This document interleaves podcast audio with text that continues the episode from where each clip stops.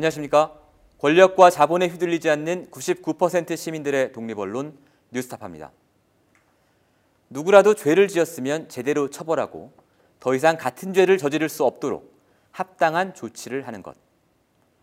이게 우리 사회를 법치주의 사회라고 부를 수 있는 최소한의 전제 조건일 겁니다. 그런데 이런 상식을 초월한 사람이 하나 있습니다.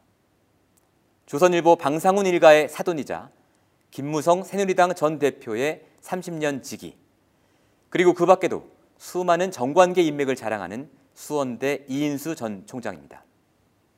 저희 뉴스타파는 지난 2017년 이 전 총장의 교비 횡령 의혹을 보도했습니다. 학생들이 낸 등록금으로 조성된 교비를 자신의 사적인 후원금이나 경조사비, 연회비 등으로 사용했고 특히 자신이 소유한 리조트에서 수원대가 최대 6배 비싼 값에 케이크를 사도록 하기까지 했다는 의혹이었습니다. 저희 보도 이후 진행된 교육부 실태조사에서 100억 원대의 회계 부정이 적발됐고 검찰도 수사를 벌였습니다. 그러나 검찰은 주요 혐의는 불기소한 채 단 7억 원의 횡령 혐의만을 기소해 결국 이인수 총장이 손방망이 처벌만을 받도록 했습니다. 그 결과일까요? 뉴스타파가 다시 취재를 해보니 이인수 전 총장은 지금도 여전히 수원대에 막강한 영향력을 행사하면서 학생들의 등록금으로 마련된 교비를 사적으로 전유하고 있는 것으로 드러났습니다. 홍여진 기자의 보도입니다. 네, 왼쪽에 수원과학대학교 간판이 보이고요. 이 길을 쭉 따라서 올라가면 경기도 화성시에 위치한 한 리조트. 지난 6월 20일부터 이틀간 이 리조트에선 수원대 박철수 총장을 비롯해 직원 40여 명이 참여하는 워크샵이 있었습니다. 4시간가량 세미나를 하고 이른 저녁을 먹는 일정. 학교는 직원들에게 워크샵에는 불참하더라도 석식 참석은 가능하다는 동지를 보냈습니다. 이날 석식은 1인당 3만 9천 원의 중식 코스 요리. 이틀간 300만 원이 넘는 교비가 식사비로 쓰인 것으로 보입니다. 열흘 뒤 이번에는 수원대 전체 교수가 참여하는 학예 연수회가 이 리조트에서 열렸습니다. 수원대 전체 교수는 370여 명. 이날 점심 식사는 리조트에서 제공하는 뷔페로 진행됐습니다. 이렇게 각종 행사로 지난 석 달간 리조트에 지출된 교비만 수천만 원이 넘을 것으로 예상됩니다. 가능하면 거기 유치하라. 가능하면 거기서 하라고 위에서 지시도 내려왔고 제가 교무처장 그때 2004년 5년 될 때도 그 그렇게 해서 권유 사항으로서 그 사원에도 거기서 하라는 얘기 결국은 이제 나중에 보니까 이제 개인 치부 수단이다 그런 걸. 이 리조트를 운영하는 회사는 주식회사 라비돌. 회사 대표는 4년 전 교비 횡령 혐의로 수원대 총장에서 해임된 이인수 씨입니다. 이 씨의 아들은 이 리조트의 상무이사. 리조트 골프장 안에 있는 식당은 이 씨의 딸이 사내이사로 있는 회사가 운영하고 있습니다. 회사 지분도 이 씨와 이 씨의 딸 아들이 100% 보유하고 있습니다. 즉, 학교가 이 리조트에서 각종 행사를 많이 하면 할수록 이 총장 가족이 돈을 버는 구조입니다. 2017년 뉴스타파 보도 이후 수원대는 리조트 케이크를 교직원에게 생일 선물로 제공하는 행사를 중단했습니다. 그런데 같은 학교법인 소속인 수원과학대는 여전히 생일 케이크를 리조트에서 구입하고 있고 케이크 아직까지 생일 선물로 돌려요? 그거는 이제 저희가 계속 했던 복지니까 두 학교가 리조트에서 여는 각종 행사도 최근 들어 다시 활발해지고 있습니다. 어떻게 된 일일까요?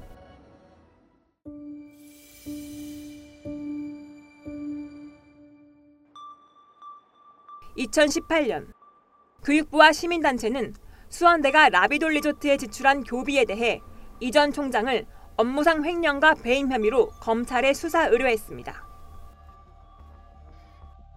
사립학교법상 학생 등록금 등으로 조성된 교비는 반드시 학교 교육에 직접 필요한 경우에만 써야 하는데 리조트에 들어간 교비가 학교 교육과 상관없다고 본 겁니다.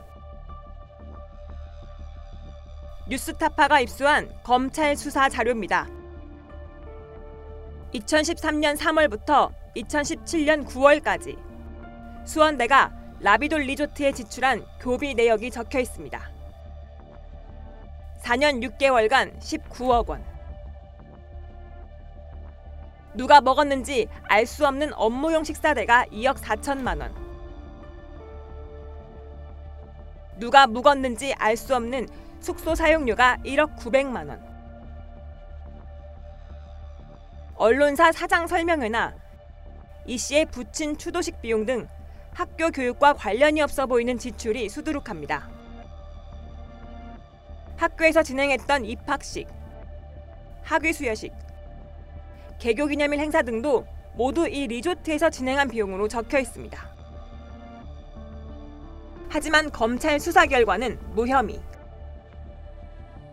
그런데 뉴스타파는 검찰의 불기소 이유 통지서를 입수해 살펴보던 중 석연찮은 대목을 발견했습니다.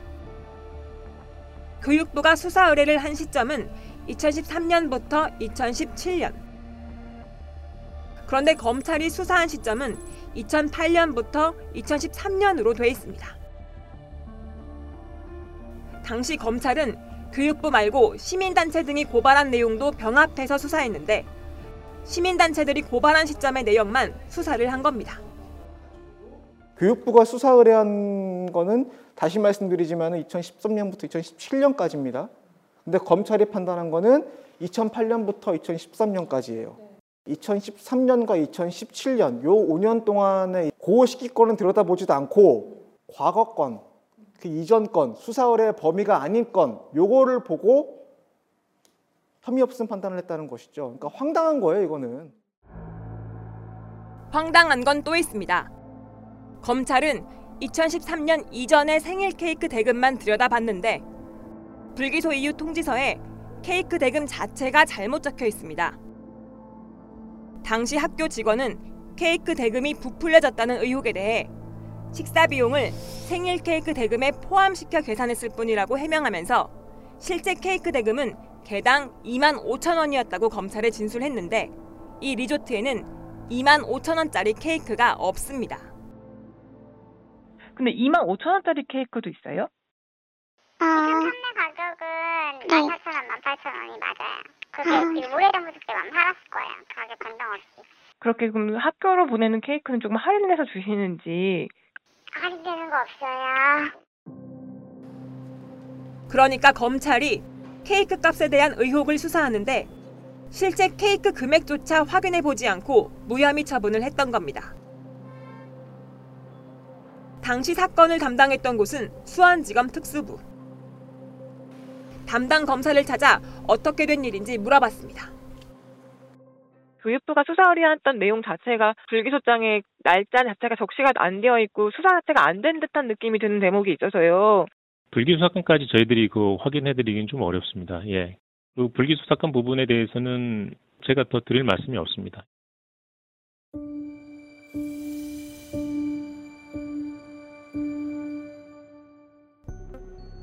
검찰이 이인수 전 총장 가족 소유 리조트 영업에 면죄부를 준 건 또 있습니다.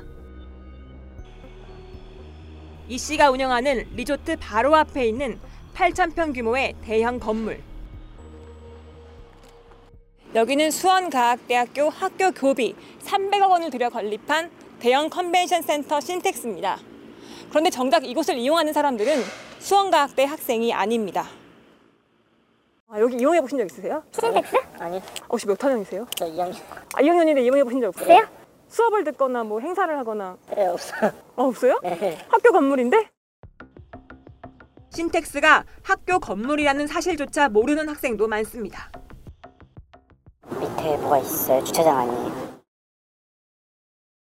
저 처음 듣는 얘기예요. 그거 지금 학교 건물 아니라고 분명 들었는데. 학교가 수억 원의 교비를 들여 최첨단 음향 장비를 설치하고 청소 경비 용역비를 들여 관리하는 이 건물. 이 건물은 지어진 직후부터 라비돌 리조트가 독점 임대해 10년째 대관 사업을 하고 있습니다. 10개 홀 중 가장 작은 홀 2개만 수원과학대학교가 수업용으로 쓰고 대부분은 리조트 측에서 사용합니다. 그런데 학교 교비로 지어진 학교 건물에선 원칙적으로 수익 사업을 할 수 없습니다. 학생들 돈은 학생들을 위해서만 쓰라는 취지입니다. 그 대가로 학교 시설엔 각종 취득세, 재산세를 면제해 줍니다. 2017년부터 교육부 지침이 바뀌어 남는 공간에 한해 임대가 가능해졌지만 수원과학대는 2012년부터 쭉 이곳을 빌려줬습니다. 2014년 수원대 교수협의회는 당시 학교법인 이사였던 이인수 전 총장과 관련자들을 업무상 배임 혐의로 검찰에 고발했습니다. 학교가 리조트 측에 혜택을 주기 위해 경쟁 입찰도 없이 임대를 줬다는 이유였습니다. 하지만 수사 결과는 무혐의. 학교 측은 검찰에 공간이 빌 때 대여를 해주는 게 학교 재정에 도움이 될 거라고 판단했다며 3차에 걸쳐 입찰 공고를 했으나 학교에서 제시한 전제 조건 때문에 입찰자가 없어 수의 계약을 맺을 수밖에 없었다고 진술했습니다. 검찰은 이 말을 인정해줬습니다. 당시 학교 측이 검찰에 진술한 임대의 전제 조건은 두 가지. 연수나 세미나 목적 외에는 사용할 수 없고 수업과 학사 일정에 지장을 초래하지 않아야 한다는 것. 하지만 첫 번째 조건부터 지켜지지 않았습니다. 학기 중인 지난 5월 2일부터 사흘간 일반적인 연수나 세미나로 볼 수 없는 대규모 종교 집회가 열렸습니다. 과거에도 이런 종교 행사는 종종 있었습니다. 건축법상 학교 건물에선 예식업을 할 수 없는데 리조트는 10년 전부터 이곳을 예식장으로도 활용했습니다. 리조트 측이 처음부터 입찰 조건도 규정도 지키지 않았는데 검찰은 학교 측의 주장만 믿고 혐의 없음 처분을 해준 겁니다. 검찰의 면죄부에 라비돌 리조트는 현재도 학교 건물에서 예식업을 하고 있습니다. 이런 사업을 하면서 리조트 측은 학교에 얼마의 임대료를 냈을까요? 코로나 시기 전까지 리조트 측이 학교에 낸 월 평균 임차료는 2,700만 원 가량. 교육부 적정 임대료 기준의 30% 정도에 불과합니다. 2020년에는 월 300만 원, 2021년에는 월 53만 원으로 더 줄었습니다. 코로나 상황임을 감안해도 매우 낮은 액수입니다. 이 건물에서 가장 큰 강당의 하루 대관료는 1,100만 원. 예식 한 번만 해도 2천만 원 이상 매출을 올리는 이곳을 이인수 씨 가족 소유인 이 리조트는 착한 건물주 덕에 월 53만 원만 내고 사용하고 있는 겁니다. 뉴스타파는 학교가 이런 식으로 임대를 해도 되는지 교육부에 질의했습니다. 그런데 교육부의 답변을 기다리는 사이 라비돌 리조트는 홈페이지에서 신텍스 예식 사업 부분을 삭제했습니다. 하지만 뉴스타파 확인 결과 불법 영업은 계속되고 있었습니다. 그럼 지금 3월 달에 되나요, 혹시? 3월 달이 가능하세요. 아, 가능한가요? 네. 사실 검찰의 수원대 봐주기 수사 의혹은 하루 이틀 일이 아닙니다. 2015년 검찰이 이 씨의 교비 횡령 혐의에 벌금 200만 원으로 약식 기소한 것을 법원이 정식 재판에 회부해 1천만 원의 벌금을 확정하기도 했습니다. 수업대의 회계부정으로 압수수색을 받은 대학들도 있지만 2011년 감사원 감사부터 2020년 교육부 감사까지 수십억대 회계 부정이 여러 차례 적발된 수원대는 단 한 번의 압수수색조차 받은 적이 없습니다. 2018년 국회 국정감사에서도 강제 수사의 필요성이 제기됐지만 그 수원대 비리 문제가 있습니다. 수원대 관련해 가지고 우리 저 교육부에서 2017년 11월에 110억 배임 횡령 혐의로 이인 이인수 전 총장을 수사 의뢰한 적이 있죠. 예, 그렇습니다. 이 분야 이 부분에 대해서도 지금 이제 이게 이분이 워낙 뭐 정 관계 인맥이 많으니까 수사가 안 되고 있다. 뭐 압수수색도 한번안 되고 있다. 이런 여러 가지 이제 문제 제기가 있는데 강제 수사는 저희가 필요성이 있을 때는 하겠습니다만은 일단 필요한 자료를 어, 이미 제출 형식으로도 다 방대한 자료를 확보를 했다고 보고를 받았고 앞으로 수사하는 과정에서 어, 수사 방법도 어, 잘 고려를 하겠습니다. 결국 아무런 조치도 진행되지 않았습니다. 우리가 합리적인 이제 약간 의심을 해볼 수밖에 없겠죠. 어, 수원대 이인수 전 총장 옛날에 이제 김무성 그 옛날 새누리당 대표하고의 관계라든지 그 다음에 지금 조선일보 일가하고의 어쨌든 이런 사동 관계도 그렇고 그런 이제 일종의 눈에 보이지 않는 이런 힘들을 이제 활용하지 않았을까. 그래서 검찰 자체가 사실은 이제 증거가 있더라도 제대로 이거를 이제 들여다보고 인정하지 않고 불기소할 수밖에 없는 이런 상황들을 만들지 않았을까 하는 생각도 해볼 수 있는 거거든요.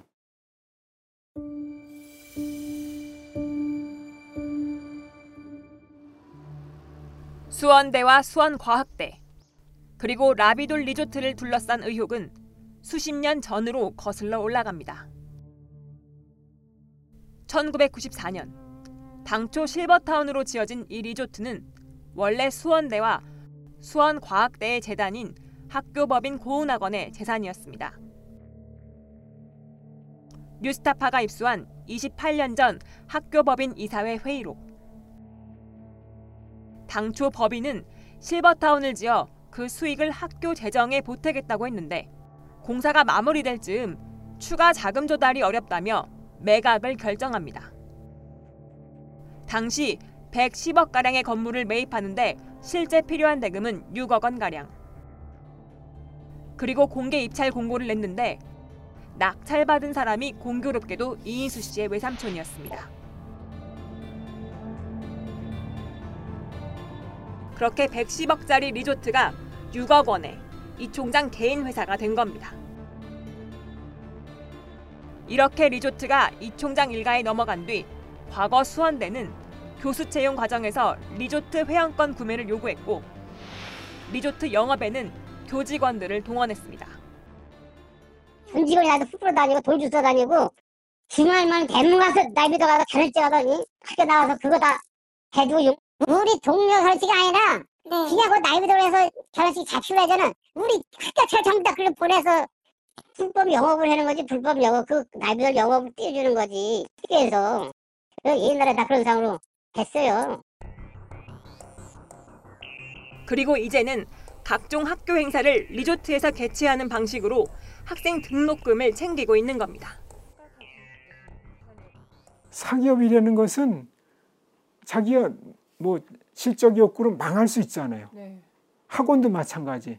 근데 특히 수원대학교는 수도권에 있으니까 학생들이 오잖아요, 지금도.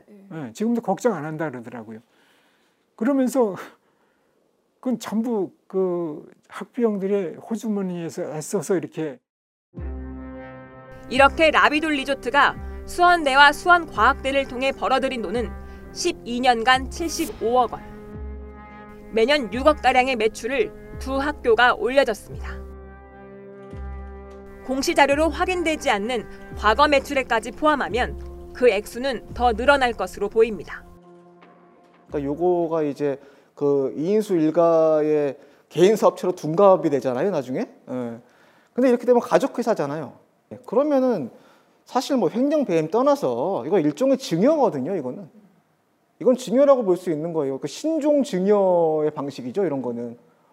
불법 여부를 떠- 떠나서 이거 굉장히 이제 부적절해 보이잖아요. 누가 봐도. 왜냐하면 이게 그 과거에 이미 그 비리가 문제가 돼가지고 학교를 쫓겨난 사람이죠. 어떻게 보면은 학생들이 낸 등록금을 가지고 어, 이 그 과거 비리 전력자의 그 배를 불리는데 지금 돈이 들어가고 있는 형태이기 때문에 매출을 올려주는 형태로 해서 이 이인수라는 사람이 이 수원대에 대한 영향력을 여전히 가지고 있다는 게 이제 확실히 드러나는 거거든요. 뉴스타파는 수원대와 수원과학대, 학교법인 측에 질의서를 보내 수년간 리조트에서 각종 행사를 개최한 것이 이인수 전 총장의 영향 때문은 아닌지, 리조트가 입찰 조건을 지키지 않았는데도 왜 계속 학교 건물을 임대해 주는지 등을 물었습니다. 또 얘기하시고? 아니 남자 씨 외부인 출입금 하세요 여기. 나가세요. 터치하지 마시고. 그러니까 나가시라고. 나가세요. 이인수 전 총장이 대표로 있는 리조트에도 공식 질의서를 전달하고. 답변 여부라도. 네 알겠습니다. 예예. 답을 해줄 수 없다. 뭐 해줄 뭐 있다. 뭐, 뭐, 뭐 그런 거를 알려드리겠습니다. 예예. 부탁드리겠습니다. 이 전 총장에게 각종 의혹에 대한 답변을 직접 요청했지만 여보세요. 여보세요? 예, 네, 이인수 대표님 되시나요? 예. 아, 예, 안녕하세요. 저 뉴스타파라는 언론사의 홍야진 기자라고 합니다.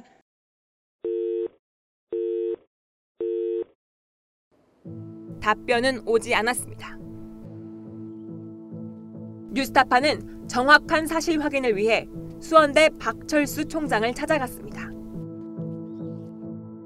그는 수원대 총장이 되기 직전까지 10년간 수원과학대 총장을 지낸 인물이자 이인수 씨의 최측근입니다. 총장님 안녕하세요. 저 뉴스타파의 홍여진 기자입니다. 누구요? 뉴스타파의 홍여진 기자예요. 지난번에 연락 드렸었는데. 오늘은 바빠요 지금 지금 점심도 못 먹고 있어 지금 아니 다름이 아니고 저희가 수원 수원대랑 수원 과학대 문제 취재하고 있는데 나오시죠 갑자기 말씀 안 드렸는데 오시면 어떡해요 선생님 아니 뭐 제가 여러 차례 요청 드렸었죠. 하지만 홍보팀 직원의 제지로 제대로 질문조차 할 수 없었습니다. 아니 지금 질의 내용 전달 답변을 못 받으셨다고 총장님께서 그러시는데. 내려가서 앞으로 수원대학교 오지 마십시오 선생님 저희가 관련해가지고는 드릴 얘기도 없고 협조를 할 이유도 없어요 선생님 협조가 안 되고 인터뷰도 안 해주시고 답변서도 안 주시는 이유가 뭐? 저희가 해줘야 될 사유가 있나요 선생님 뭐 국민 알 권리를 말씀하시겠지만 그 저희가 협조드릴 사항이 없어요 선생님 최근 수원대와 수원 과학대는 학교를 통폐합한다는 방침을 발표했습니다. 수원 과학대를 폐교하고 수원대를 확대한다는 내용입니다.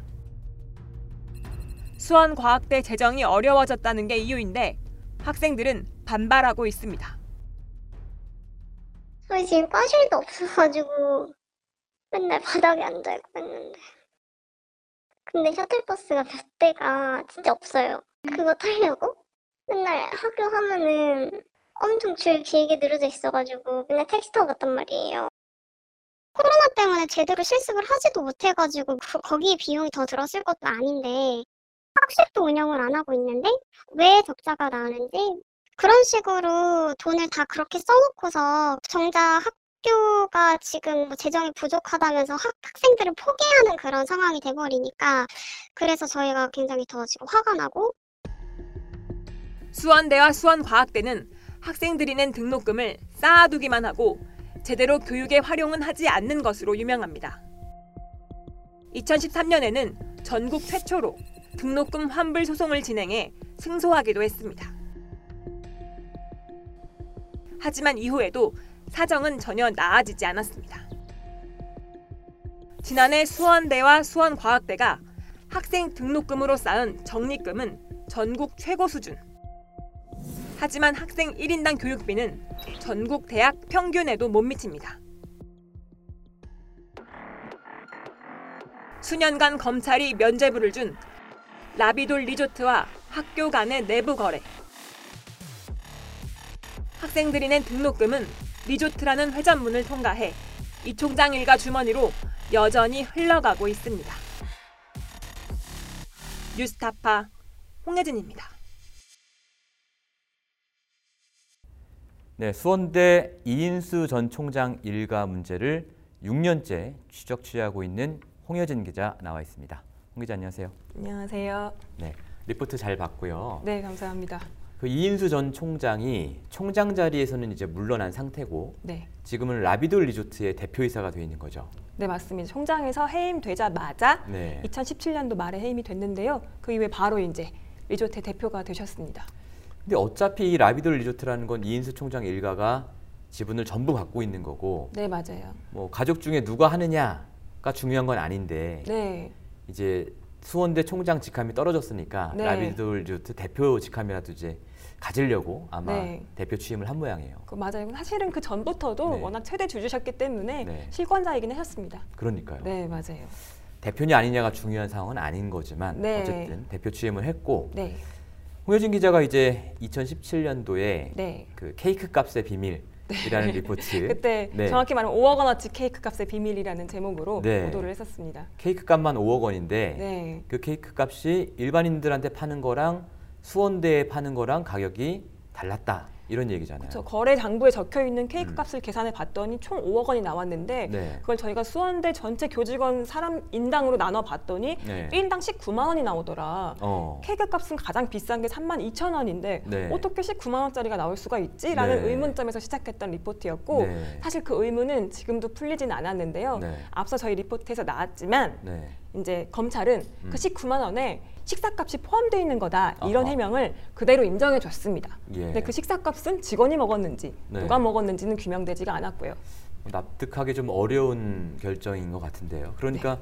홍효진 기자가 2017년도에 고발한 게 저희가 케이크 값이라는 것을 제목으로 내세웠지만 네. 이 케이크 값도 무려 5억 원에 이르는 거고 이 외에도 학교 교비를 개인적으로 사용한 내역들 네. 이런 것들을 전부 이제 보도를 했던 거죠. 네 맞습니다.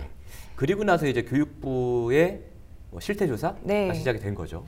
그때 잠시 설명을 좀 드리자면요. 이제 문재인 정부가 출범을 하고 이제 정권이 탄생한 다음에 네. 사학 비리를 척결하겠다면서 교육부에 사학혁신 추진단이라는 것을 이제 설치를 네, 했어요. 네. 그리고 외부 위원들이 참여한 사학혁신위원회라는 걸 또 만들었고요. 그래서 대대적으로 한번 사학 비리를 좀 청산해 보자 음. 이런 마음으로 좀 시작을 한 거였고요. 네. 그때 이제 제보를 여러 군데서 받았습니다. 네. 그때 3,200명 정도의 학생들이 음. 수원대 학생들이 탄원서를 교육부에 냈고요. 아. 또 교수님들께서 또 제보를 많이 하셔가지고 아마 뉴스타파 보도를 보고 영향받은 학생들이 그랬기를 바랍니다. 네. 네, 네, 그때 그래서 너무나 많은 사람들이 염원을 했기에 교육부가 거기에 응답을 한 것이죠. 음, 그래서 음. 종합대학 중에서는 처음으로 네. 이제 수원대학교에 실태 조사를 나갔습니다. 음. 그래서 그때 정말 대대적으로 조사를 했다고 해요. 네. 그래서 그때 적발한 액수가 이제 저희가 보도했던 뭐 사적으로 사용한 경조사비, 뭐 음. 후원금 이런 내역들 또 이제 교비에서 써야 될 돈을 법인 회계로 빼돌린 내역들 네. 다 포함해서 110억 정도가 적발이 됐습니다. 어, 110억이면 상당히 큰 액수인데요. 네 맞습니다. 그때 다들 네. 놀랐죠. 아 그 정도 네. 액수나 돼 이런 네. 반응이 나왔었어요. 그러면 교육부가 당연히 이제 검찰에 고발을 했을 거 아니에요? 이때 검찰이 고발한 게 또 처음이었어요. 네. 과거에도 감사는 했었지만 고발까지는 안 이루어졌었는데 이제 워낙에 액수가 크다 보니까 네. 이런 건 업무상 횡령이나 배임 그렇죠. 수사가 필요하다라고 네. 해서 고발하고 수사한 건들이 여러 건이 있었습니다. 음. 그런데 어, 110억의 회계 부정을 발견하고 검찰에 고발을 했는데 네. 검찰이라는 이 블랙박스 안에 딱 들어가서 나온 결과는 6억 원 정도, 6, 7억 원 정도밖에 안 되는 거예요. 네, 기소가. 정확히 6억 7천만 원 정도가 예. 기소가 됐고 예. 이제 당연히 이제 어떤 범죄를 저질렀을 때는 단한 사람이 혼자서 하진 않았을 거 아닙니까? 음. 그렇죠. 래서 이인수 전 총장과 관련자들 예를 들면 뭐 부인께서 전 음. 예. 이사장이셨어요. 네. 그런 분들이 계셨는데 다 기소유예나 이제 네. 혐의 없음 처분을 받았고 예. 이인수 총장 한 명만 음. 이제 기소가 됐습니다.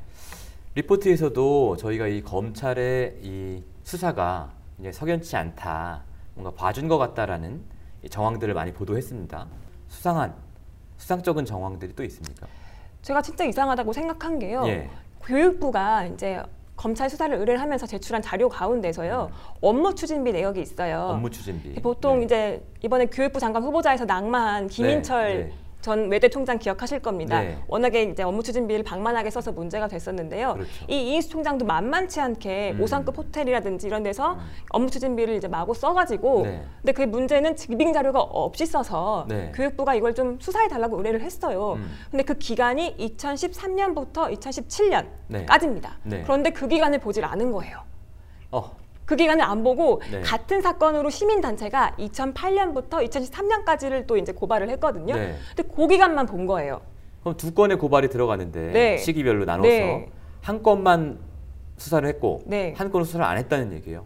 일단 저희가 정확하게는 네. 알 수가 없지만 네. 불기소 이후 통지서에는 네. 그렇게 적혀 있습니다. 그런데 어. 문제는 예. 과거건을 봤으면 그거라도 네. 제대로 수사를 했으면 예. 그래도 문제가 없을 거예요. 왜냐하면 그렇죠. 과거건 업무 추진비 중에서도 음. 어떤 의혹이 있었냐면 이제 이인수 총장의 아버지가 돌아가셨는데 네. 돌아가신 날짜에 음. 도- 돌아가신 이후에 아버지가 총장 판공비를 썼다라고 적힌 기록들이 있었거든요. 아. 죽은 사람이 네. 예. 이건 이미 보도로 과거에도 나왔던 네. 내용입니다. 네. 그러니까 검찰이 이 부분을 면밀하게 들여다봤어야 했는데 불장에 어떻게 적혀 있냐면요. 예. 학교가 문서 보존 기한이 지나서 폐기 처분했다. 네. 라는 주장을 그대로 인정을 해서 예. 더 이상 이 부분은 확인할 수가 없다라고 어. 결론을 내린 겁니다.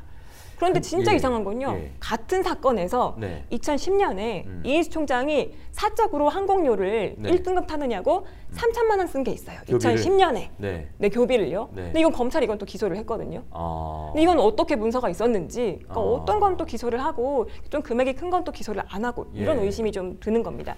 이제 보통 검찰이 이런 것들을 수사 의지를 갖고 한번 탈탈 털어보겠다라고 네. 마음을 먹으면 일단 압수수색부터 들어가잖아요. 맞습니다. 실제로 그런 학교들이 많이 있었고요. 예. 근데 수원대는 압수수색도 없었죠. 단 한 번도 네. 없었습니다. 어. 그냥 폐기 처분했다라고 학교가 말을 하면 네. 아 그랬구나. 라고 이렇게 믿어주는 정황들이 너무나 네. 여러 번 나와요. 이제 불장을 아. 보면요. 아. 또 실제로 제가 또 네. 하나 의심 드는 대목이 있는데요. 교비 횡령 혐의로 인정된 부분들도 있었어요. 이제, 교- 이제 예. 검찰이 인정한 예. 부분들이 있는데 어떤 거냐면 자신의 변호사비, 음. 이제 소송이 여러, 가지, 여러 건이 걸리니까 네. 변호사비를 썼는데 네. 그거를 교비로 쓴 거예요. 법, 음. 교비에서는 학교 교육에 꼭 필요할 때만 돈을 써야 되는 거거든요. 그렇죠. 예. 근데 소송비를 써가지고 이건 업무상 횡령으로 검찰이 인정을 했습니다. 네. 그런데 같은 혐의로 사립학교법 위반 혐의로도 고발된 게 있는데 네. 그거는 공소시효가 지났다면서 그것도 음. 수사 중에 음. 1년 6개월이라는 수사 기간이 있었거든요. 네. 지났다면서 그거는 공소권 없음 처분을 한 거예요. 보통 이제 검찰의 의지가 있다면 네. 일테면 사립학교법 위반은 공소시효가 임박했으니까 일단 기사를 기소를 해놓고 네. 나머지는 또 이제 추가 여죄로 네. 또 기소를 하고 이런 식으로 가지 않습니까? 네, 맞습니다. 예. 그래서 이렇게 수사 중에 네. 시간이 넉넉히 있었음에도 불구하고 네. 음. 공소시효가 지나면 약간 징계 사유가 되기도 한다고 하더라고요. 명백히 봐준 거죠. 네. 이건. 예. 그래서 좀 의심이 드는 대목이 있습니다. 네. 이렇게. 자 어쨌든 교육부가 110억 원의 회계 부정을 적발하고 네. 검찰은 그 중에서 6억 7천만 원 정도만 기소를 했는데 네. 이게 법원에 가서는 또 어떻게 됐습니까? 어떻게 됐을까요? 글쎄요, 제가 공소장을 못 봐서 네. 모르겠는데 법원에서 예. 또 절반의 금액만 또 인정이 됐습니다. 6, 7억 중에서도 절반만. 절반만 인정이 네. 돼서 사적으로 쓴 경비, 네. 뭐 아까 예를 들어서 항공료, 음. 그리고 경조사비, 국회의원에게 내는 후원금 이런 예. 것들은 좀 유죄로 인정이 돼서요. 개인이 쓴 것들. 네, 개인이 쓴 것들은 이제 징역 1년에 집행유예 네. 2년이 나왔고 네. 검찰은 원래 징역 1년 6개월을 기소를 했었습니다. 구형을 했었습니다. 1년 6개월 네. 구형했는데 징역 1년에 집행유예 네, 2년이 나왔어요. 그런데 이상한 점은 법원이 여기서 이제 무죄라고 판단한 부분. 네. 이 부분은 어떤 거냐면 학교에 입점 업체들이 있어요. 예를 들면 자판기 네, 업체라든지 네. 학생들이 음료수를 먹는 자판기 있잖아요. 예, 그런 게 예, 있고 예, 예. 또 학교 안에 입점해 있는 서점 네, 이런 네. 들이 임대료를 내지 않습니까? 그렇죠. 리고 임대료를 내면서 이제 고마우니까 음. 이제 우리가 장사를 할 수 있게 고마우니까 기부금도 조금 낼 겁니다. 네, 학교에, 그럼 예. 판단하기 상식적으로 그 네. 돈은 누구의 돈일까요? 학교의 돈일까요? 개인의 돈일까요? 학교의 아니면 돈이죠 당연히. 그렇죠. 네. 근데 그 돈을 이렇게 쓱 빼가지고 네. 법인이나 네. 아니면 또 이제 이인수 씨의 부친이 설립한 공익재단이 있거든요. 네. 거기 회계에 넣은 겁니다. 어, 근데 일종의 이게- 터널링이네요. 그렇죠. 네, 예. 근데 그 돈이 이제 문제가 되니까 교육부가 적발을 하니까 다시 다시 학교로 돌려놔요. 적발된 뒤에. 네, 적발된 뒤에 돌려놓으니까 법원이 이미 문제는 맞지만 음. 돌려놨으니 문제 삼지 않겠다. 어허. 라고 이제 판단을 해서 무죄를 선고를 한 그렇게 겁니다. 해서 절반만 네. 인정이 된 거군요. 그래서 이 사건을 이제 네. 오랫동안 봐오셨던 이제 수원대 교수분들이 계시는데 네. 그분들은 아니 도둑이 도둑질한 걸 다시 돌려놓으면 네. 그게 죄가 없는 게 되는 거냐? 그럼 도둑이 없겠네? 이런 말씀들을 전혀. 상식적이지 않고요. 제가 본 수많은 사건에서도 어, 횡령을 네. 하고 그거를 다음 날 돌려놔도 그건 횡령이에요. 어... 예, 적발되기 전에 워낙 잘 아시니까. 횡령이고 뭐 뇌물도 일단 받았잖아요. 그러면 다음 날 돌려줘도 뇌물 받은 게 됩니다. 네. 근데 이 경우에는 적발된 뒤에 돌려줬는데도 네. 이걸 정상 참작을 해서 죄를 네. 묻지 않았다. 네. 매우 이례적이라고밖에 생각이 안 돼요. 진짜 잠깐 좀 첨언을 하고 싶은데 네. 제가 진짜 이번 리포트엔 담지 못했지만 좀 황당하다고 느낀 게이 네. 입점업체 가운데서 한 사람이 진술한 내역을 제가 좀 확인을 했어요. 아, 검찰 가서? 네, 네. 검찰 가서. 네. 근데 임대료를 우리가 이만큼을 예를 들어 1억을 냈는데 음. 이 중에 임, 진짜 임대료보다 더 많은 금액을 음. 다른 법인에다가 기부금으로 내라고 하더라. 아. 그래서 보통 기부금을 내라는 학교가 있기는 한데 예. 이렇게 많은 금액을 어. 임대료보다도 많은 금액을 입금하라고 하는 대학은 사실 처음 봤다. 네. 라는 진술도 있었음에도 불구하고 예. 법원은 네. 이것들이 뭐 사적인으로 취직하려는 용도가 있었거나 그런 건 네. 아니다라고 보고 무죄를 줬다는 것이 아. 좀 이해가 되지 않는 부분이죠. 사적인 용도가 아니지 않죠. 왜냐하면 그 재단이나 이런 걸 실질적으로 지배하고 있는 게 결국은 이인수 씨 일가이지 않겠습니까? 그렇죠. 그리고 교비 같은 경우는 어떻게 쓰라고 법에 정해져 있지만 음. 법인 돈이라든지 다른 또 재단에 들어가는 돈은 정해져 있지가 않기 때문에 그렇죠. 감시할 수가 없는 돈이에요. 마음대로 쓸 수 있게 근데. 법원이 이거를 학교 법인에 갖다 놨다는 이유로 네. 문제가 없다라고 생각했다는 네. 게 자 결국은 이 검찰도 봐준 것 같고 법원도 이인수 씨를 봐준 것 네. 같다라는 생각이 드는데 이 수원대 같은 경우는 사실은 사학 비리의 끝판왕이라고 불릴 정도로 유명한 네. 비리 재단이잖아요. 네, 맞습니다. 근데 왜 이렇게 어, 봐주는 것일까? 그 배경은 무엇일까? 네. 이게 궁금하거든요. 시청자분들도 궁금해하실 것 같아요. 아마 조- 이제 수원대 네. 이인수 전 총장을 하면 제일 먼저 떠오르는 단어는 조선일보일 맞아요. 거예요. 왜냐하면 조선일보에 종편 출범했을 때 네. 학생들한테 써야 할 기부금 50억을 뚝 떼다가 이제 그 주식을 사는 바람에 되게 그렇죠. 유명해졌었거든요. 그때 이제 종편 출범할 때 언론사마다 이 자본금이 몇천억 이상이 돼야 하기 때문에 그 자본금을 여기저기서 막 구했거든요. 네, 맞아요. 근데 이제 사돈이잖아요. 네. 둘이 사돈한테도 SOS를 쳤겠죠. 네. 그러니까 관대하게 통 크게 교비 50억 을. 50억을 그냥 아니 내돈 50억이면 상관이 없죠. 아 그건 아무 문제가 안 되죠. 학 생들한테 써야 될 기부금을 네. 거기다 넣었다는 게 이제 문제가 예. 돼서 그때 한창 이슈가 됐고 예. 아 이렇게 조선일보의 사돈이 수원대 총장이었구나 네. 라는 것들이 부각이 됐습니다. 네. 근데 그뿐만이 아니고요. 또 기억나시는 게 있을 겁니다. 네. 김무성 전 대표. 새누리당 대표. 네, 새누리당, 예. 새누리당 전 대표 요즘 예. 조용하신데요. 네. 그 대표의 딸을 이제 최연소 교수로 이제 수원대가 채용을 해줘가지고 아 맞아요. 특혜 채용 아니냐, 예, 채용 예. 과정에 뭐 비리가 있는 게 아니냐라고 예. 이제 그 부분도 의혹이 많았었는데 맞아요. 예. 무혐의 처분을 받았습니다. 근데 아. 그때 무혐의 처분 받을 때 네. 김무성 전 대표를 소환 조사 한번 하지 않아서 음. 그것도 봐주기 수사 아니냐 음. 이런 의혹이 있었거든요. 그때는 굉장히 힘 셀 때니까 김무성 그렇죠. 전 대표가. 다시 또 항고하고 했는데 네. 결국 기각된 것으로 사건이 종결이 돼서 네. 여전히 좀 미진술한 네. 부분이 있는 것이죠. 일단은 그 조선일보 방상훈 일가의 사돈이라는 거 이게 사실은 정관계 혹은 뭐 검찰, 법원에서도 수원대를 함부로 다루지 못하는 그런 배경이 됐을 것 같고요. 또 이인수 총장이 이 조선일보와의 사돈이라는 것 빼고도 정말 수많은 정관계 인맥을 구축하고 관리하고 있다는 얘기를 제가 많이 들었거든요. 네. 뭐 거기는 여야가 없다고. 그러니까 김무성 전 새누리당 대표는 워낙 친하니까 부각이 된 거고 친한 정치인들이 엄청 많다고 하던데요. 예를 들어서 네. 이미 언론에도 나, 언론에도 나왔고 유명하기도 한데 정세균 전 총리 네. 총리께서도 이제 고려대 동기로 네. 네, 관- 워낙 두터운 인맥을 자랑한다는 아, 얘기가 있고요. 아. 실제로 국정감사 때 이제 네. 김무성 대- 전 대표뿐만 아니고 네. 정, 당시 정세균 의원도 네. 이제 좀 압력을 행사했다. 아, 증인 출석하지 않도록. 네 맞습니다. 네, 네, 그래서 네. 결국 한 번 더 이인수 전 총장은 네. 이렇게 수많은 사학비리 의혹이 있었음에도 불구하고 음. 국정감사에 매번 증인으로 나와야 된다는 얘기는 있었지만 네. 한 번도 맞아요. 증인으로 채택된 적이 없었어요. 그리고 그러니까 또 하나 예. 말씀드리고 싶은 게 네. 이렇게 정치인뿐만이 아니고 음. 수원 지역의 사정기관들 있지 않습니까? 네. 그런 네. 지역도 꼼꼼하게 관리한 정황들이 어. 있었고 저희가 실, 실제로 2017년도에 보도하기를 네. 학생들 교비로 음. 경수사랑이라는 곳에 후원금을 경수사랑? 냈다는 얘기를 예. 네. 김경수 지사 얘기죠? 아? 그리고 뭐 예. 경수를 사랑한다 뭐 이런 얘기는 아니고요. 네. 경기도와 수원 아, 지역 예. 이제 기관장들의 모임인데요. 예. 이 모임에 후원금도 내고 참석을 하면서 네. 이제 수원 지역을 쫙 관리를 해왔다 이런 아. 얘기들이 있었고요. 실제로 이번에 재판 과정에서 좀 네. 자- 재판 기록을 좀 보다 보니까 네. 전 수원지검장 네. 그리고 또 관할 지역에 있는 화성 서부경찰서 예. 간부 네. 예를 들어 또 중부 지역 국세청 강부 아. 이런 분들에게 경조사비 이런 아. 것들을 꾸준히 내었던 정황들이 좀 확인이 됐습니다. 학교 돈으로? 학교 네? 맞. 학교 네. 돈으로 해서 좀 문제가 됐죠.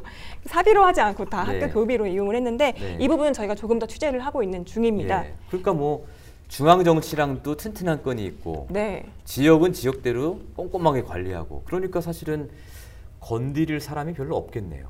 수원 지역에서. 그런 의심이 나오고 뒷배가 진짜 든든하다 이런 네. 얘기가 나오는 거고요. 네. 뭐 아마 기억하실 수 있겠지만 네. 과거에 양승태 네. 대법원장 시절에 법원 네. 행정처가 네. 이 사법농단으로 이제 의심을 받으면서 그렇죠. 여러 문건이 나왔지 예, 않습니까? 예. 여러 가지 사건 거래 정황들. 네, 예. 그 중에 하나로 네. 이제 조선일보 사돈인 음. 이제 이인수 전 총장의 형사 재판을 네. 이제 법원이 계속 검토를 해줬다라는 아하. 문건도 그때 보도가 된 적이 있었습니다. 그러면 이건 거의 이제 증거까지 나왔다고 봐야 되네요. 이 봐주기 수사와 봐주기 판결에 대해서는. 네. 근데 그럼에도 불구하고 네. 지금 결과적으로는 검찰이 다 무혐의했기 때문에 네. 이제 학교는 이렇게 말을 하거든요. 아니 교육부가 그렇게 조사하고 음. 검찰이 그렇게 수사했는데 네. 우리 다 무혐의 나왔지 않았느냐. 네. 근데 대체 뉴스타파는 네. 왜 자꾸 취재를 하는 거냐. 문제가 어, 없는데 이렇게 법적으로 내- 이미 우린 다 클리어했다. 네, 이렇게 방어를 삼, 방어 예. 수단으로 삼는 거예요. 면죄부를 줘버렸군요. 네, 그러니까 그 부분이 참 답답하더라고요. 네. 자, 뭐 검찰하고 법원은 이인수 전 총장 일가를 봐주더라도 네. 우리 홍효진 기자는 안 봐준 거잖아요, 지금.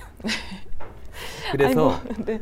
아마도 이제 그런 부분 때문에 네. 그 법적인 면죄부를 받았다는 것 때문에 네. 수원대의 문제들이 네. 예전에 지적했던 문제들이 여전히 해결이 안 되고 있는 거 아닌가요?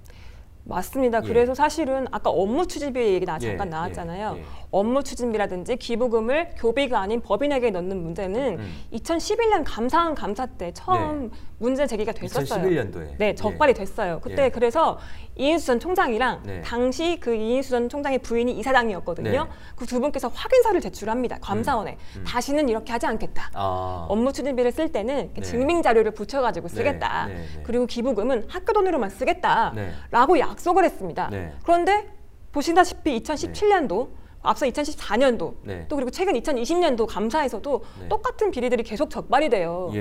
그러니까 이게 왜 그러겠습니까? 아무도 예, 예. 제대로 이제 이 부분을 수사하지 않고 예. 면죄부를 줬기 때문에 네. 이런 비리가 계속 동종 비리가 아. 반복되는 게 아닌가라는 예. 생각이 듭니다. 그리고 오늘 리포트에서 봤다시피 여전히 라비돌 리조트라는 이 법인을 통해서 네. 학교 돈을 계속 빼먹고 있는 거고 네, 이런 것도 전혀 개선이 안 된 거잖아요. 그렇죠. 개선이 안 됐고 사실은 네. 검찰이 이렇게 개선을 안 했다고 하더라도 검찰이 면죄부를 줬다라고 네. 하더라도 우리 행정기관, 그러니까 정부가 네. 있지 않습니까? 네. 교육부가 감시를 또 할 수는 있습니다. 예. 예. 를 들어서 상식적으로 생각을 해보세요. 네. 검찰이 좀 석연치 않게 수사를 했으면 음. 고발인들은 그 다음으로 뭘 하겠습니까? 항고를 하겠죠. 항고를 하겠죠. 항고. 교육부가 항고를 일단 하지 않았고요. 네. 또 하나 할수 있는 게 있습니다. 음. 교육부가 이제 이렇게 학교 비리가 많이 적발이 되면요. 네. 할수 있는 권한 중에 하나가 네. 사학 비리를 저지른 재단에 네. 이사들을 해임시킬 수가 있어요. 그렇죠. 예. 이것들을 용어로 임원 취임 승인 취소라고 해요. 네. 임원 취임을 승인할 권한이 교육부에 네. 있는데 네. 이걸 다시 내가 취소시키겠다. 음. 이래서 2017년도에 실제로 취소 처분을 했어요. 예. 그랬는데 현재는 이분들이 다 취소가 되지 않고 어허. 이제 오히려 수원대 측에서 추천한 사람들이 예. 지금 정의사 7명으로 승인이 돼서 있는 상태입니다. 어, 결국은 이제 학교의 경영을 지배하는 것은 이사회고 네. 이사회 멤버들을 누가 장악하고 있느냐에 네. 따라서 이 학교를 누가 이제 실질적으로 운영하느냐가 갈리는 건데 네. 이제 홍효진 기자 말씀은 전부 이인수 측 사람으로 되어 있던 그 이사들 네. 이 이사들을 교육부에서 어, 임원 승인 처분을 안 해줬는데 네. 불허를 해줬는데 네. 현재는 다시 그 사람들이 있다 네. 이런 얘기잖아요. 왜 모두 있는 된건 거죠? 아니고 이제 대다수가 있는데요. 네. 복귀를 했는데요. 네. 어떻게 된 거냐면요. 사실은 교육부도 좀 힘들었을 것 같기는 해요. 내재적으로 접근을 해보면. 음. 어. 왜냐하면 보통 사학들이 이렇습니다. 교육부가 이제 일곱 명을 해임시켜라라고 네. 처분을 하면 네. 아 알겠습니다 하고 바로 받아들이는 사람들은 없어요. 음. 보통 어떻게 하냐면 아니 우리는 불복하겠다. 음. 니네 교육부가 너무 과하게 처분을 했어라고 네. 해서 행정 소송을 제기를 합니다. 그렇겠죠. 예. 그러니까 너네가 처분한 것들을 취소해 달라. 음. 그러면 그 기간이 또 길어집니다. 네. 수원대는 특히 길었어요. 아. 그래서 그 소송이 2018년부터 시작이 돼서 네. 지난해 말에야 결론이 났습니다. 지난해 말에 예. 교육부와 그러니까 네. 수원대 법인과의 싸움에서 네. 지난해 말 결론이 났는데 누가 이겼을까요? 교육부가 이기지 않았을까요? 수원대가 심지어 김앤장을 써서 이제 맞섰는데 아. 교육부가 이겼습니다. 교육부가 너무 확실한 근거들을 많이 갖고 있었을 거 아니에요. 네. 예. 그래서 110억 중에서 이제 최종적으로 인정된 금액은 70억으로 줄기는 했어요. 음. 왜냐하면 일부는 돌려놨다 이제 이런 네. 논리들이 좀 네. 정상 참작이 돼서 좀 네. 줄어들었는데 네. 어쨌든 간 처분은 정당했다. 네. 너네 감사 처분은 정당했다라고 교육부가 손을 들어줬는데 네. 교육부가 그랬으면 네. 상식적으로 원래대로 일곱 명을 해임하면 되지 않습니까? 그렇죠. 그거 하려고 소송을 한 건데. 그렇죠. 네. 이겼는데도 하지 않았다는 겁니다. 하지 않았고 네. 지난해 말에 그 결과가 소송 결과가 났지 않았습니까? 그럼 그때 적어도 올해 초에 음. 그러니까 정권 바뀌기 전에 어떤 처분을 내렸으면 됩니다. 네. 근데 그걸 안 하고 계속 시간을 끈 거예요. 왜요? 저도 왠지는 알 수가 없죠. 왜 시간을 끌었을지는 모르겠지만 내부적으로 듣기에는 네. 좀 눈, 정권 눈치를 봤다. 다음 정권이 이제 아. 이제 어떤 정권이 될지 모르니까 예. 이제 사학의 우호적인 정권이 될지 예. 아닐지 좀 눈치를 봤다는 얘기를 내부적으로 듣기는 했습니다만 확인된 사실은 아닙니다. 네. 그렇지만 어쨌든 시기적으로 봤을 때 네. 지난 5월 25일 날 처음으로 네. 그동안 쭉 시간을 끌다가 네. 이제 수원대가 추천했던 이사들을 정의사로 아. 그러니까 교육부가 추천하는 사람들, 교육부가 파견하는 사람들은 네. 임시사라고 불러요. 예. 그리고 학교가 추천하는 사람들은 정의사라고 부릅니다. 네. 정의사를 선임을 해줬고요. 음. 지난 7월 달에 또 두 명을 추가로 네. 선임을 해줬는데 네. 거기 보면은 이제 라비돌 전 대표 아. 그리고 그동안 20년 넘게 네. 이인수와 함께 학교를 꾸려왔던 네. 전 재단이사 어. 이런 사람들 다 승인을 해준 겁니다. 전부 이제 이인수 일가의 측근들로 채워졌다. 그렇죠. 뭐 이인수 예. 총장이 선임했던 부총장, 전 대표, 라비돌 대표 이런 분들이 이사가 되다 보니까 네. 아니 교육부가 대체 사학 비리를 음. 조장하는 거냐, 음. 아니면 해결하려는 의지가 있는 거냐 이런 네. 비판이 지금 나오고 있는 상황입니다. 그러니까 사실은 그 뭐 성실하게 일하시는 공무원분들도 많으시겠지만 공무원들이 보통 정권 말이 되면 중요한 결정을 안 합니다. 그렇다고 하더라고요. 예, 지난번에 저희가 방송했던 원전 관련해서도요. 정권 말이 되면 누가 정권을 잡을지 모르기 때문에 일단 홀드를 시켜놔요. 중요한 사안들을. 그래서 이쪽이 정권을 잡아도 처리할 수 있고 이쪽 다른 쪽이 정권을 잡아도 그 방향으로 아. 처리할 수 있게끔 상태를 약간 그 애매하게 만들어 놓는 거죠. 네. 그리고 이제 정권의 향방에 따라서 결정을 하는 건데 이번에도 결국은 5월 25일이면 이제 윤석열 대통령 취임하고 난 뒤잖아요. 네 맞습니다. 정권 바뀌는 걸 보고 아마도 처리를 한 게 아닌가 하는 의심이 좀 드네요. 그런 의심이 강하게 드는 상황이고요. 네. 그래서 좀 궁금하지 않습니까? 네. 대체 왜 이런 이런 결정을 교육부가 내렸을까? 예. 2017년도에 그렇게 적발을 하고 음. 임원 취임 승인 취소 처분까지 하고 그때는 정권 초였고 네. 정권이 사학 비리를 척결하겠다는 의지가 강했으니까.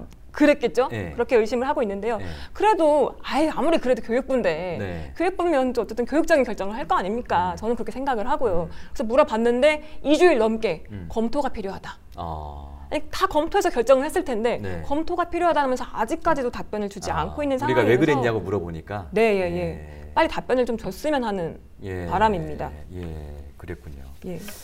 결과적으로는 문재인 정부에서 어, 사학 적폐를 척결하겠다라고 깃발을 꽂고 추진했는데 네. 이러저러한 사정 때문에 이게 지연이 되면서 네. 결국 정권 교체기가 되면서 흐지부지된 상황이다. 네. 이렇게 정리를 할 수 있겠네요. 네, 맞습니다. 그럼 여전히 이 수원대는 이인수 총장 일가의 영향력 안에 있는 아래 있는 거고 네. 이사들도 전부 다 이인수 쪽 이- 그 사람들이고 네. 이번에 취재하다가 좀 그런 것들을 뭐랄까 상징적으로 보여주는 그런 에피소드가 있었다면서요. 아, 정말 제 입장에서는 너무 상식적으로 이해가 안 네. 되는데요. 이제 학교 측은 매번 이렇게 저한테 설명을 합니다. 이제 공식 답변은 아니고 비공식적으로 네. 아니 이인수 전 총장은 물러났고 해임됐는데 왜 자꾸 취재를 하는 거냐? 네. 우리 학교와 이인수 전 총장은 무관하다. 어. 라고 이제 이렇게 선을 딱 그어요. 네. 그리고 리조트도 이인수 전 총장이 대표여서가 아니고 네. 이제 학교 바로 옆에 있고 아. 이제 학교를 워낙 잘 알고 아. 이래서 우리가 자주 거래를 한 거지 아무런 네. 관련이 없다 네, 이렇게 네. 말을 하는데요. 네. 그런데 최근에 이제 수원대학 수원과학대학교가 통폐합한다라는 중요한 발표를 했습니다. 음. 네. 그리고 이사회에서 이것들을 할지 말지 결정하는 중요한 회의가 열렸는데 네. 이게 어디서 열렸을까요? 학교에서 열어야죠 당연히. 그럴 것 같, 그럼 네. 수원에서 열렸을 것 혹은 같은데 뭐 재단 사무실이나 예. 강남구 역삼동 바로 이인수 전 총장의 사무실에서 열렸습니다. 개인 사무실. 개인 사무실에 아. 재단과 아무런 관련이 없는 개인 네. 사무실에서 수원대 교직원, 네. 수원대 교수, 재단 이사들이 모두 모여서 네. 이 중요한 결정을 하는 회의를 한 겁니다. 아. 물론 그날 이인수 전 총장은 없었다라고 학교 측은 저한테 설명을 했는데요. 주장을 한 거죠. 주장을 네. 했는데요. 네, 그건 네. 제가 확인하지 못했습니다. 네. 왜냐하면 그 건물이 네. 이인수 총장 개인 사무실만 엘리베이터가 안 눌려요. 아. 아무나 올라갈 수 있는 건물이 아니에요. 프라이버시를 지키기 위해서 예, 프라이빗한 사람들만 건물주인가 보네. 건물주. 건물주 입니다. 네. 네. 그래서 갈 수가 없어갖고 돌아 예. 나오는데 예. 돌아 나오는데 갑자기 누가 저를 붙잡더라고요. 어. 누군가 봤더니 네. 이인수 전 총장의 처남이자 음. 지금 수원대에서 주요 보직을 맡고 있는 네. 교수가 있습니다. 그분이 저를 붙잡으면서 네. 아니 오랜만에 오셨느냐라고 네. 말하면서 우리 학교 문제는 더 이상 취재하지 말아달라. 음, 음. 아니 더 문제 없지 않느냐. 네. 그리고 앞으로 미래지향적으로 좀 봐달라. 네. 라고 이렇게 저한테 당부를 하는 겁니다. 어. 제가 아니 그런데 궁금하다. 왜 오늘 회의는 대체 네. 이인수 전 총장의 개인 네. 사무실에서 이걸 하는 거냐. 네. 라고 물어봤죠. 그때 뭐라고 했냐면요. 네. 돈이 없다. 학교에도 돈이 없고 법인에도 돈이 없어서 네. 사무실 대관하려면 돈이 많이 드는데 돈이 없기 때문에 이렇게 공짜로 사무실 빌려준다는데 네. 할 수밖에 없지 않겠느냐. 네. 라고 해서 제가 이런 말을 했습니다.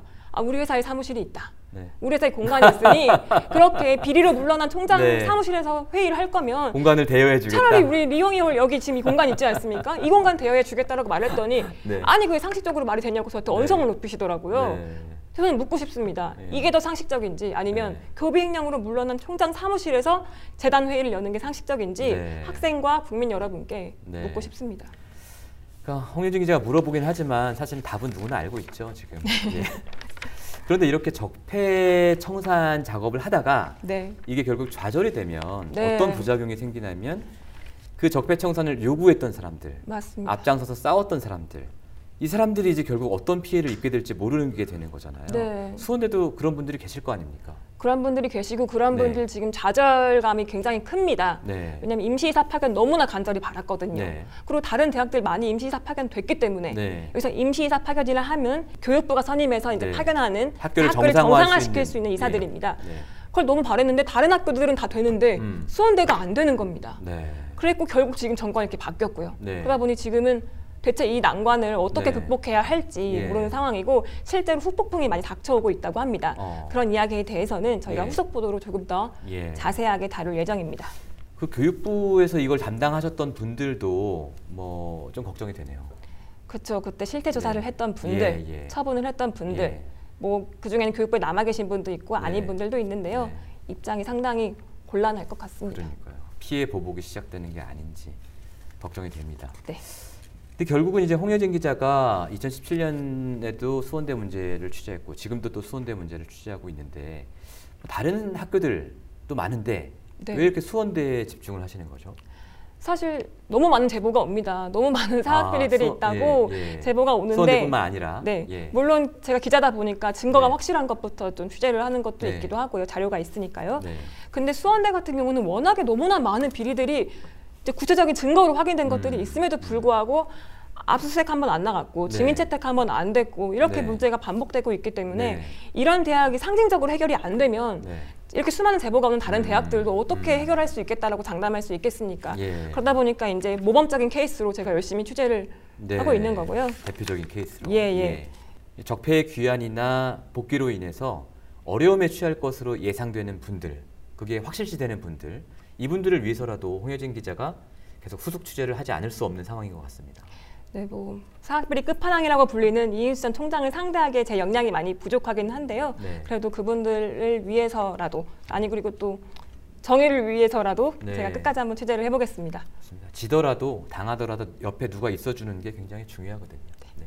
앞으로 좋은 취재 기대하겠습니다. 네, 감사합니다. 고맙습니다.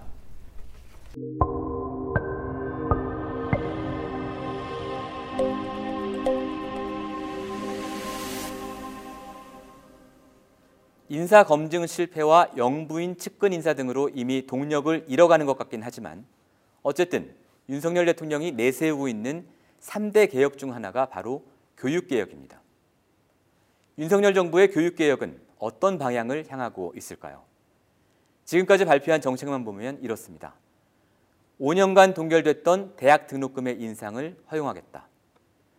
유치원부터 고등학교까지의 교육에 쓰이는 지방교육재정 교부금을 대학에도 나눠주겠다. 한마디로 대학을 운영하는 사학재단들에 대한 규제는 풀고 지원은 늘리겠다는 겁니다. 선의로 해석하자면 윤 대통령이 그렇게 중요시하는 반도체 같은 첨단 산업 분야의 인력을 키우기 위해 대학 교육을 내실화하겠다는 의도겠죠.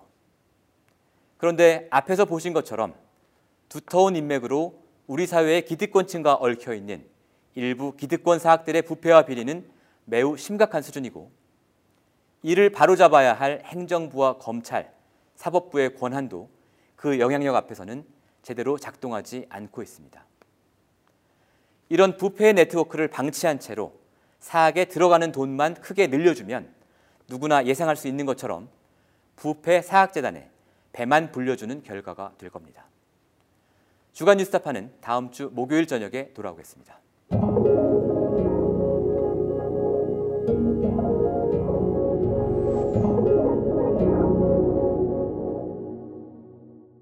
내 목숨을 걸어서라도 지키려고 하는 것은 국가가 아니야. 어, 분명히 소위 애국 이런 것이 아니야. 진실이야.